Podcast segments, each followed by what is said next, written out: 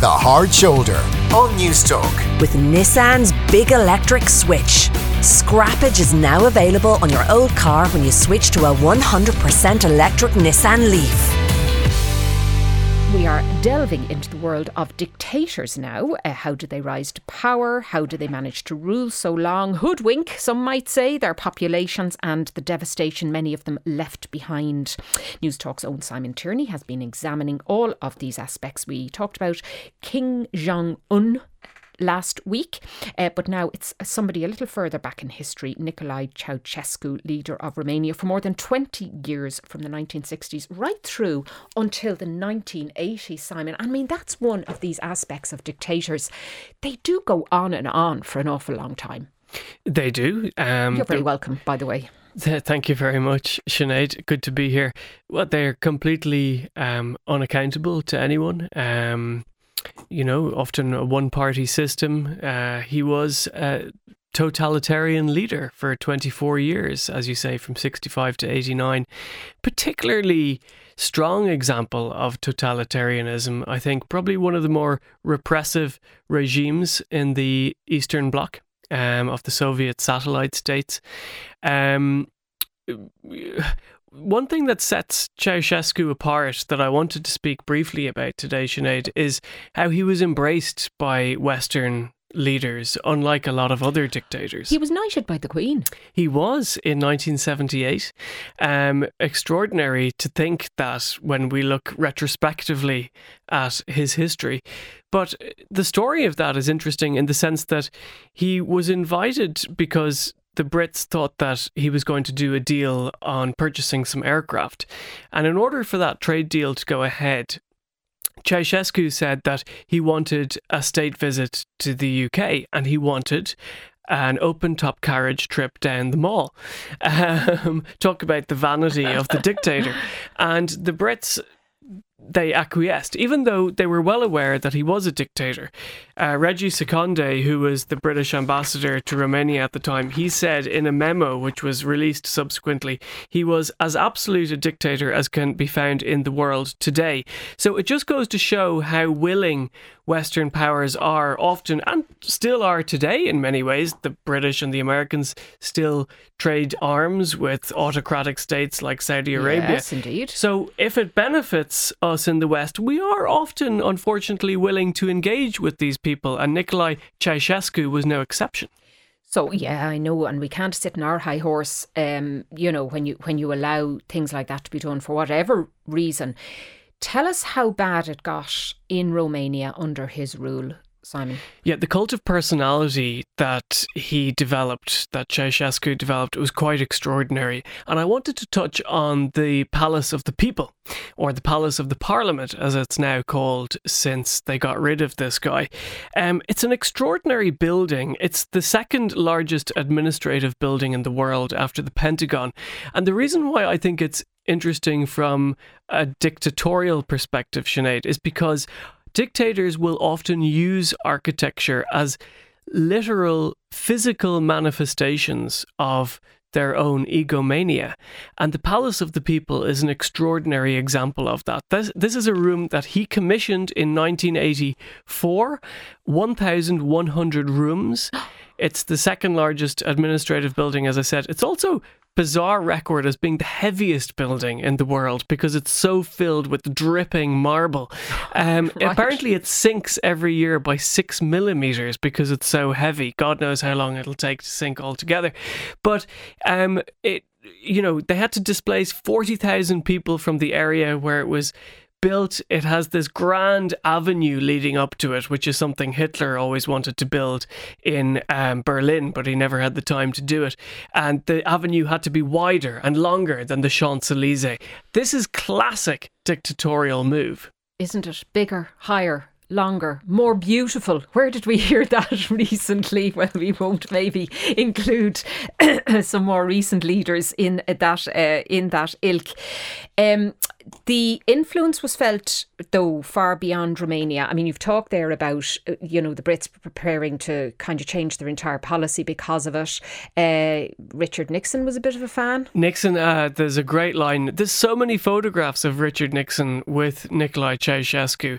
Um, in fact, Nixon reached out to a lot of uh, communist dictators. Of course, he was the first to visit Red China, as the Americans like to call it, and uh, Mao Zedong in the 1970s. But he did visit Ceausescu in Bucharest, and indeed, um, Ceausescu visited Nixon in the White House. Nixon famously called him, he said that, yeah, he may be a commie, but he's our commie, was the famous line, because Ceausescu was sort of seen as the human face of communism. He had stood up to Brezhnev when the Warsaw Pact countries had invaded Czechoslovakia in 1968 after the uprising there, and you know he he was seen as kind of a commie, but he was on our side of the West, which, of course, subsequently, when it all came out, all the dreadful things that he'd been doing um, in in his own country and to his own people, what seemed so egregious. And they were quick to dissociate. Then, I presume, fairly quickly after that, when when all that came to light. Let's talk about that for a minute, because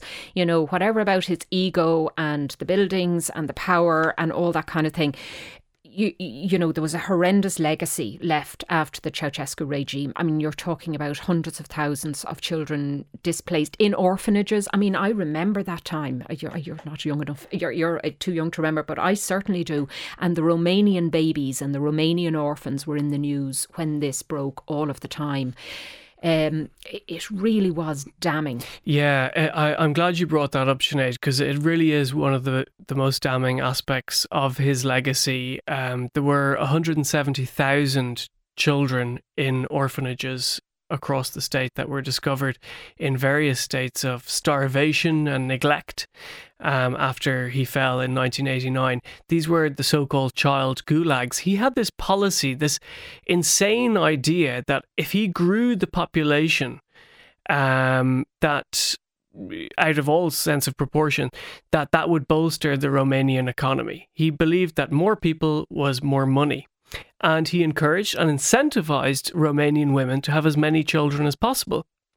So you had this outrageous situation, which was totally out of control, of women having nine, ten children, and they couldn't cope. They didn't have enough money to support them. They were put into state orphanages, and they were uh, neglected to uh, unbelievable degrees, and that was uh, just one of the most egregious aspects of his of his legacy. It really was. Now, when we're in the West here, and I suppose in a democracy, it, I suppose it's very difficult for us to realise that or understand the status in which these dictators are held. I mean, would it be go so far as to say that he was nearly like a deity, a god?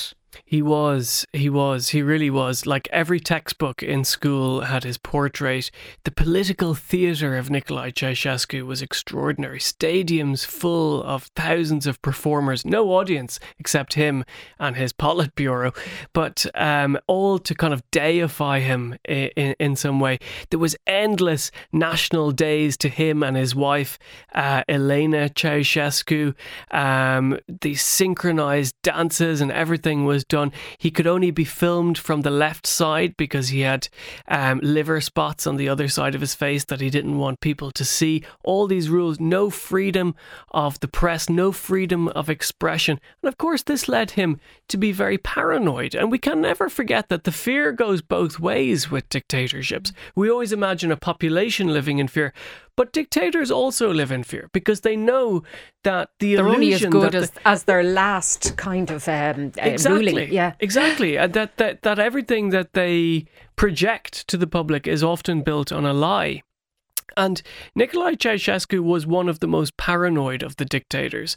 His home, the Spring Palace, had no kitchen, for example. People were, they couldn't believe that there was no kitchen because all his meals were prepared in a secure police facility. We didn't trust the chefs, and, and they were couriered down the down the street. When he stayed in Buckingham Palace, um, the the Queen, uh, all his meals had to be tested before he ate them, just in case the Queen had pulled a fast one. Uh, probably not, but uh, that's the way he operated. Yeah, of course. Then you have to trust the food testers, don't you? So exactly, yeah, and the paranoia builds on itself until you can't trust anyone. All right, tell us about the beginning of the end and and his final demise, Christmas Day of all times. That, yeah, that it's extraordinary footage. If you get to watch this on YouTube, he was delivering one of his great choreographed speeches in the the square, uh, that great square that I mentioned a few moments ago in Bucharest, and suddenly the crowd started to rebel. They started to shout things at him. They were, um, you know, booing him, and eventually he had to be taken away. And he couldn't believe. You can see the shock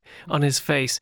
Him and Elena were imprisoned, and after a few days, on Christmas Day 1989, they were well they had this kind of ridiculous show trial which lasted an hour and then they were sentenced to death. And that was those images of them in all their finery um, being shot uh, outside were sent all around the world Indeed. All right. Simon Tierney, that was an absolutely fascinating look into uh, another dictator, and I'll be tuning in next week uh, for your next one next Tuesday.